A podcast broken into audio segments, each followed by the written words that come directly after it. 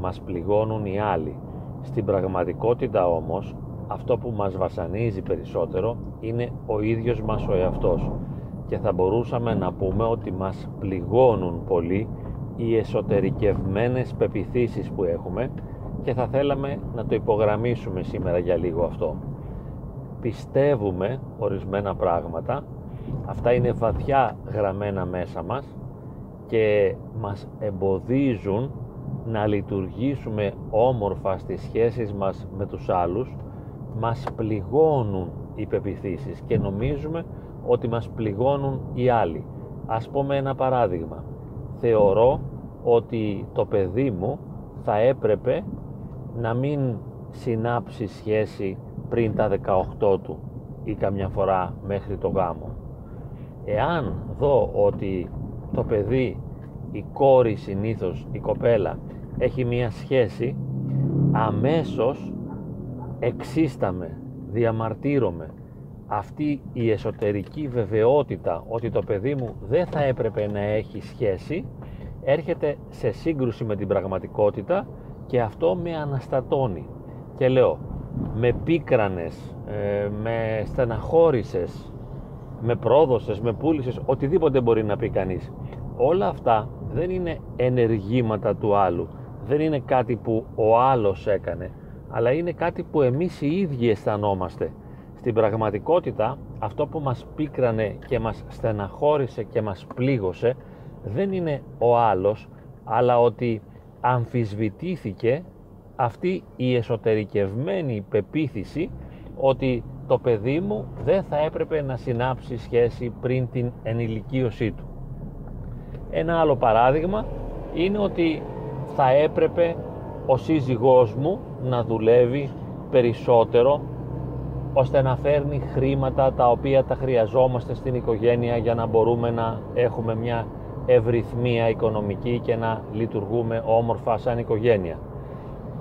Αισθάνομαι ότι δεν κάνει ό,τι μπορεί για να βρει δουλειά ή ότι στη δουλειά του δεν τα δίνει όλα, δεν δίνει όλο του το δυναμικό. Θα μπορούσε να κάνει κάτι πολύ περισσότερο. Και πληγώνομαι και στεναχωριέμαι και απογοητεύομαι. Και σε αυτή την περίπτωση δεν με απογοητεύει ο σύζυγος αλλά η πεποίθηση που έχω ότι θα έπρεπε να κάνει κάτι πολύ περισσότερο από αυτό που κάνει. Και βέβαια αυτό πάει λέγοντας, πάντα έχουμε προσδοκίες, πεπιθήσεις, εσωτερικευμένα μέσα μας, ανάγκες, οι οποίες αφορούν στους άλλους και μετά απογοητευόμαστε.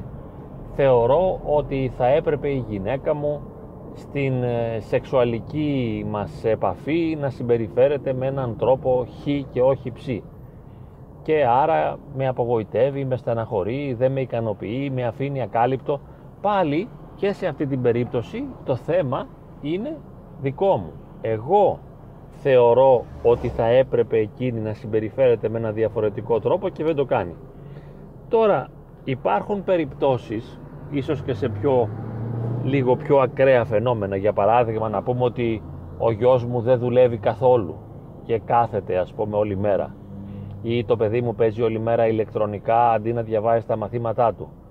Εκεί η πίκρα που νιώθουμε είναι ακόμα μεγαλύτερη.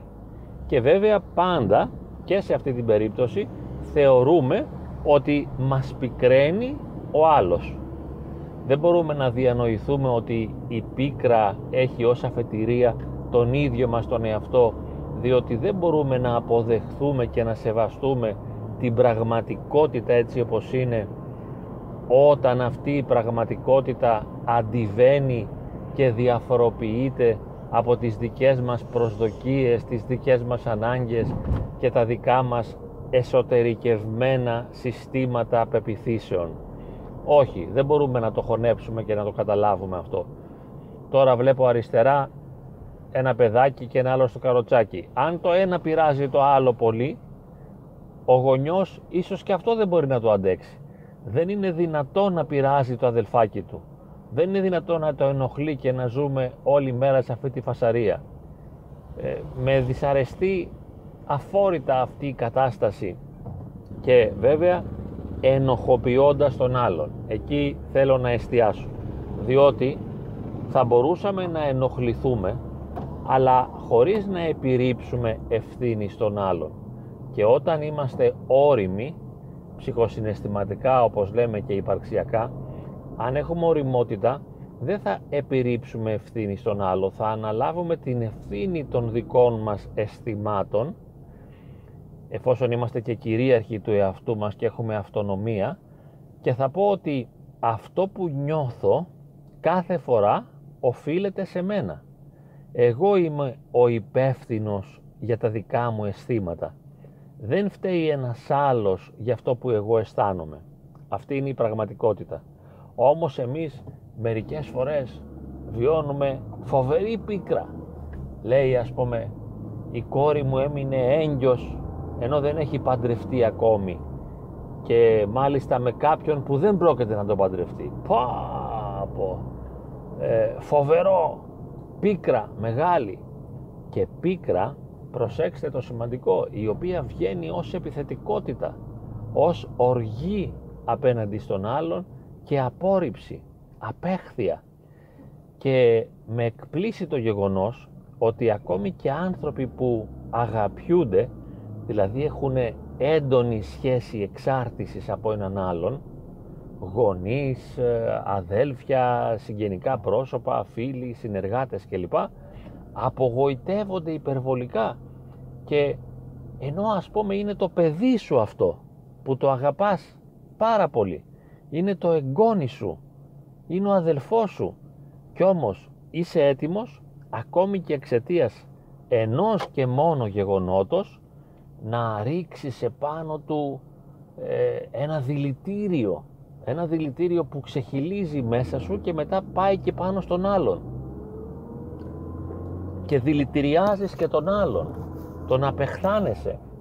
Δεν είναι δυνατόν ο άλλος να έκανε αυτό το πράγμα δεν είναι δυνατόν να συμπεριφέρθηκε με αυτόν τον τρόπο για να μην πούμε εκείνο το άλλο το κλασικό, το φοβερό, το φρικτό ότι ε, ανακάλυψα ή ε, συνειδητοποίησα ή μου είπε ότι ο γιος μου είναι ομοφιλόφιλος. Πω, πω, τι μεγάλη τραγωδία. Τι μεγάλη τραγωδία, τι φοβερός πόνος. Γιατί καταρρύπτονται εσωτερικευμένες πεπιθήσεις. Και λέγοντας το αυτό, δεν υποστηρίζουμε την ομοφιλοφιλία, δεν, είμα, δεν τοποθετούμαστε υπέρ ή κατά της ομοφιλοφιλίας, δεν αναφερόμαστε στην ομοφιλοφιλία αυτή καθεαυτή, αλλά στην ερμηνεία του πατέρα, ο οποίος όχι μόνο γίνεται ράκος, αλλά μετά επιρρύπτει την ευθύνη στο γιο που έκανε μια τέτοια επιλογή και τον ματέωσε, τον φρίκαρε, τον απογοήτευσε και μπορεί πραγματικά να βγάλει δηλητήριο. Μπορεί να τον βρίζει, μπορεί να τον δείρει, μπορεί οτιδήποτε να κάνει επειδή ο άλλος συμπεριφέρθηκε έτσι.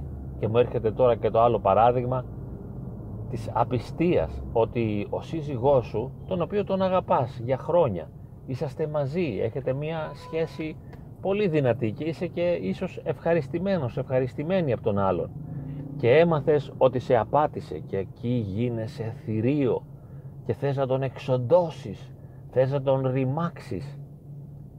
Συγγνώμη, έκανες ένα λάθος. Είχες λανθασμένη, εσωτερικευμένη βεβαιότητα ότι δεν θα σε απατήσει. Αυτό είναι ένα λάθος. Έπρεπε να γνωρίζεις ότι σε αυτή τη ζωή πάντα υπάρχει στατιστική πιθανότητα ο άλλος να σε απατήσει. Έκανες αυτό το λάθος. Και μετά βίωσες μια απέραντη οδύνη, αυτό είναι αναπόφευκτο, δεν είναι λάθος, και μετά όμως επιρρύπτεις ευθύνη στον άλλον και γίνεσαι οχιά να τον φας, θες να τον κατασπαράξεις γιατί στο έκανε αυτό.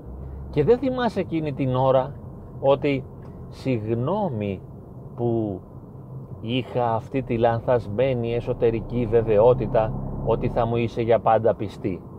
Συγγνώμη που ήμουν τόσο ανώριμος ώστε να μην γνωρίζω ότι κάποια στιγμή μπορεί να με απατήσεις. Συγγνώμη που δεν έχω τη δυνατότητα να διαχειριστώ την οδύνη αυτή που βιώνω με τον καλύτερο τρόπο. Όχι βέβαια αυτά, αλλά θα πέσεις να τον κατασπαράξεις. Και κάτι ακόμα. Κάποιες φορές που ο άλλος μας αφήνει, μας εγκαταλείπει. Συνήθως για έναν άλλο, ένα άλλο πρόσωπο βρίσκει για να μπορέσει να φύγει. Γιατί είναι αδυναμής, αδύναμος και ανασφαλής και δεν βρίσκει το κουράγιο να φύγει όταν νιώσει ότι είμαστε ακατάλληλοι. Βιώνει την ακαταλληλότητά μας στο πετσί του, βασανίζεται δίπλα μας και όταν βρεθεί ο κατάλληλος φεύγει. Και μόλις δούμε ότι φύγει, ακόμη και αν γνωρίζουμε ότι του έχουμε ψήσει το ψάρι στα χείλη, ακόμη και αν γνωρίζουμε ότι εμείς έχουμε κάνει άπειρα λάθη, ακόμη και αν εμείς τον έχουμε απατήσει ή οτιδήποτε άλλο, πάλι εξιστάμεθα και κάνουμε φασαρία μεγάλη και τον ενοχοποιούμε και τον υβρίζουμε και θέλουμε να τον βλάψουμε. Και ποιον άλλο θέλουμε να βλάψουμε; Αυτόν τον ταλέπορο άνθρωπο με τον οποίο πήγε ο σύντροφός μας ή η σύντροφός μας. Ενώ λογικά γνωρίζουμε ότι ο άλλος τι να κάνει ήθελε τη συγκεκριμένη κοπέλα έτσι όπως του τα παρουσίασε εκείνη ότι είμαι με έναν ακατάλληλο, ότι με έχει πρίξει, ότι θέλω να τον χωρίσω, ότι δεν αντέχω, δεν είναι σχέση αυτή για μένα. Σου λέει ο άλλος εντάξει, τι να κάνω. Του περιέγραψε και τις αδυναμίες τις δικές σου, του είπε δηλαδή του καινούριου συντρόφου πόσο απέσιος είσαι εσύ, ο άλλος απενοχοποιήθηκε και δεν ήθελε πολλά, ε, έκανε σχέση μαζί της. Εσύ θέλεις να κατασπαράξεις τώρα και εκείνον ή εκείνη. Μισείς εκείνον τον άλλον που σου τον πήρε ή σου την πήρε περισσότερο και από τον σύντροφό σου ή τη σύντροφό σου ενώ γνωρίζεις ότι είναι εντελώς αθώος ο άλλος γνωστικά, γνωσιολογικά γνωρίζεις ότι εντάξει δεν φταίει ο άλλος ο άλλος είναι ανεξάρτητος, αυτόνομος θέλεις όμως να τον κατασπαράξεις και αυτόν και εκείνη. Όλα αυτά λοιπόν όλες αυτές οι επιθετικές παρορμήσεις και όλα αυτά τα αισθήματα που νιώθουμε οργής και θυμού ενάντια στους άλλους ανθρώπους και αυτές οι συμπεριφορές υποτίμησης και εξευτελισμού των άλλων που βγάζουμε προς τα έξω οφείλονται καθαρά σε εμάς και είναι δική μας ευθύνη να επεξεργαστούμε αυτά τα αισθήματα και να δουλέψουμε με τον εαυτό μας ουσιαστικά ώστε να ξεπεράσουμε αυτό το ταλέπορο επίπεδο των αυτοματοποιημένων επιθετικών παρορμητικών αντιδράσεων. Να το σταματήσουμε αυτό. Όχι πια άλλες αυτόματες παρορμητικές αντιδράσεις βίας και εξουθένωσης και συντριβής του άλλου.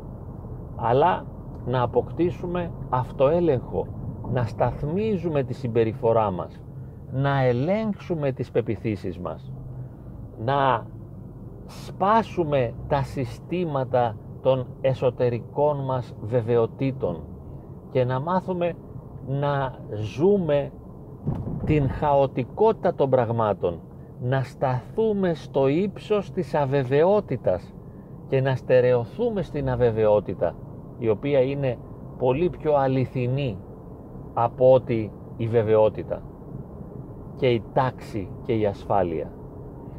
Αντί λοιπόν να κάνουμε όλη αυτή τη δουλειά με τον εαυτό μας, το πιο απλό, το πιο αυθόρμητο, το πιο πρόχειρο είναι να είμαστε ρομποτικοί τύποι και να αντιδρούμε, αντί να δρούμε, ανακλαστικά, βγάζοντας προς τα έξω όλα τα δηλητήρια που προκύπτουν μέσα μας εξαιτίας των δικών μας ατομικών σφαλμάτων και να ποτίζουμε με τα δηλητήρια αυτά τους ανθρώπους που είναι γύρω μας επειδή δεν είναι αυτό που θα θέλαμε να είναι.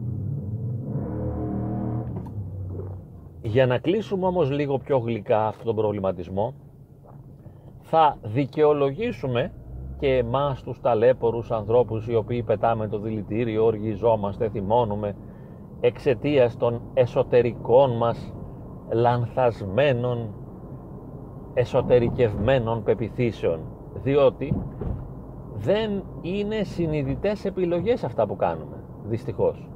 Δεν έχουμε μπορέσει να οριμάσουμε. Τι να κάνουμε τώρα; Και έτσι ως ταλέποροι άνθρωποι λειτουργούμε, συμπεριφερόμαστε, εκφραζόμαστε και βγάζουμε προς τα έξω αυτό που αναδύεται μέσα μας και μας συγκλονίζει και μας πνίγει και νιώθουμε την ανάγκη να το βγάλουμε προς τα έξω. Φανταστείτε ότι οι άνθρωποι που μαλώνουν συνήθως μαλώνουν επειδή κάτι τους πνίγει και πρέπει να το βγάλουν. Δεν είναι επιλογή συνειδητή, δεν επέλεξαν συνειδητά να εξωτερικεύσουν συγκεκριμένα λόγια ή συμπεριφορές, αλλά αυτόματα βγαίνουν από μέσα τους. Γιατί αυτή η αναστάτωση, η εσωτερική ομίχλη δημιουργεί αναθυμιάσεις και πιέσεις και χρειάζονται αυτή την αποσυμπίεση να βγει προς τα έξω αυτή η εσωτερική δυσοδεία που τους πνίγει. Τους πνίγει μια εσωτερική δυσοδεία αλλά δεν συνειδητοποιούν ότι είναι δική τους. Είναι ο άλλος που μου την προκάλεσε. Ο άλλος που φταίει. Είναι η Εύα που φταίει. Είναι ο Άβελ. Είναι κάποιος άλλος. Όχι εγώ ο ίδιος που έχω την ευθύνη. Δεν θα αναλάβω την ευθύνη. Διότι δεν έχω την οριμότητα. Αλλά δεν πειράζει. Γιατί; Ε, αφού δεν μπορείς να κάνεις αλλιώς. Το μόνο που μπορείς να κάνεις είναι να γκρινιάζεις, να διαμαρτύρεσαι, να μαλώνεις, να βρίζεις, να παραπονιέσαι. Δέξου το και αυτό ως τη μόνη σου υπαρξιακή δυνατότητα στη συγκεκριμένη φάση της ζωής σου. Και πες τώρα εγώ το μόνο που μπορώ να κάνω είναι αυτό. Δεν είναι κάτι που μου αρέσει, δεν είναι κάτι που το θέλω, αλλά μπορώ μόνο να αντιδρώ αντί να δρώ μπορώ μόνο να εξωτερικεύω αυτόματες ανακλαστικές αντιδράσεις και όχι να έχω ελεγχόμενες συμπεριφορές. Και επίσης είμαι αναγκασμένος να κουβαλάω μέσα μου ακόμη αυτές τις εσφαλμένες εσωτερικές πεπιθήσεις και βεβαιότητες και είμαι αναγκασμένος όταν αυτές οι εσωτερικές βεβαιότητες ανατρέπονται να παθαίνω εκρήξεις μου οργής και θλίψης και δεν μπορώ να κάνω αλλιώς παρά να είμαι αυτός ο ταλέπορος άνθρωπος που είμαι. Ως άνθρωπος ιδού ίσταμε και δεν μπορώ να κάνω αλλιώς. Αυτή είναι η μόνη μου δυνατότητα. Να είμαι τόσο μικρός και τόσο λίγος. Και θα είμαι τόσο μικρός και τόσο λίγος μέχρι να αρχίσω να δουλεύω με τον εαυτό μου, να καλλιεργώ τον εαυτό μου, να στοχεύσω στην ορίμανση του εαυτού μου, να αλλάξω τις εσωτερικευμένες πεπιθήσεις, να προσλάβω τη χαοτικότητα και την αβεβαιότητα, να ανεβάσω την αυτοεκτίμηση και την αυτοπεποίθησή μου, να μάθω να μην στηρίζομαι σε κανέναν άλλον εκτός από τον Θεό και αν δεν γνωρίζω τον Θεό τουλάχιστον αστηρίζομαι στον εαυτό μου, ποτέ όμως στους άλλους. Και μέχρι όλα αυτά να συμβούν συνεχίζω να λειτουργώ ως ένας απλός, ταλέπορος, καθημερινός άνθρωπος ο οποίος είναι αμυνόμενος και συνεχώς βρίσκει εχθρούς γύρω του και δικαιολογεί τα αισθήματα τα οποία αναδύονται μέσα του, τα δικαιολογεί επιρρύπτοντας ευθύνη στους άλλους. Είναι οι άλλοι που με έκαναν να δυσαρεστηθώ, είναι οι άλλοι που με έκαναν να στεναχωρεθώ, είναι οι άλλοι που με απογοήτευσαν. Δεν είναι οι δικές μου βεβαιότητες ή αν θέλετε και η δική μου συναισθηματική αστάθεια και ανοριμότητα, αυτή η υπερευαισθησία που με κάνει να πληγώνομαι. Εσύ με πλήγωσες, όχι εγώ επειδή είμαι υπερευαίσθητος και βάλωτος και επειδή είχα και λανθασμένες πεπιθήσεις. Αλλά φταίς εσύ για να γλιτώσω τον εαυτό μου επειδή είναι ταλέπορος, επειδή είναι ευάλωτος, επειδή είναι ανασφαλής και επειδή δεν τον εμπιστεύομαι στην πραγματικότητα και δεν τον πιστεύω και δεν έχω και καλή σχέση μαζί του. Δεν πειράζει. Ας συνεχίσουμε να συμπεριφερόμαστε με αυτό τον τρόπο, τον απλό, τον ταπεινό, τον ευτελή. Εφόσον μόνο αυτό μπορούμε να είμαστε, μόνο έτσι θα μπορούμε να εκφραζόμαστε και να επικοινωνούμε.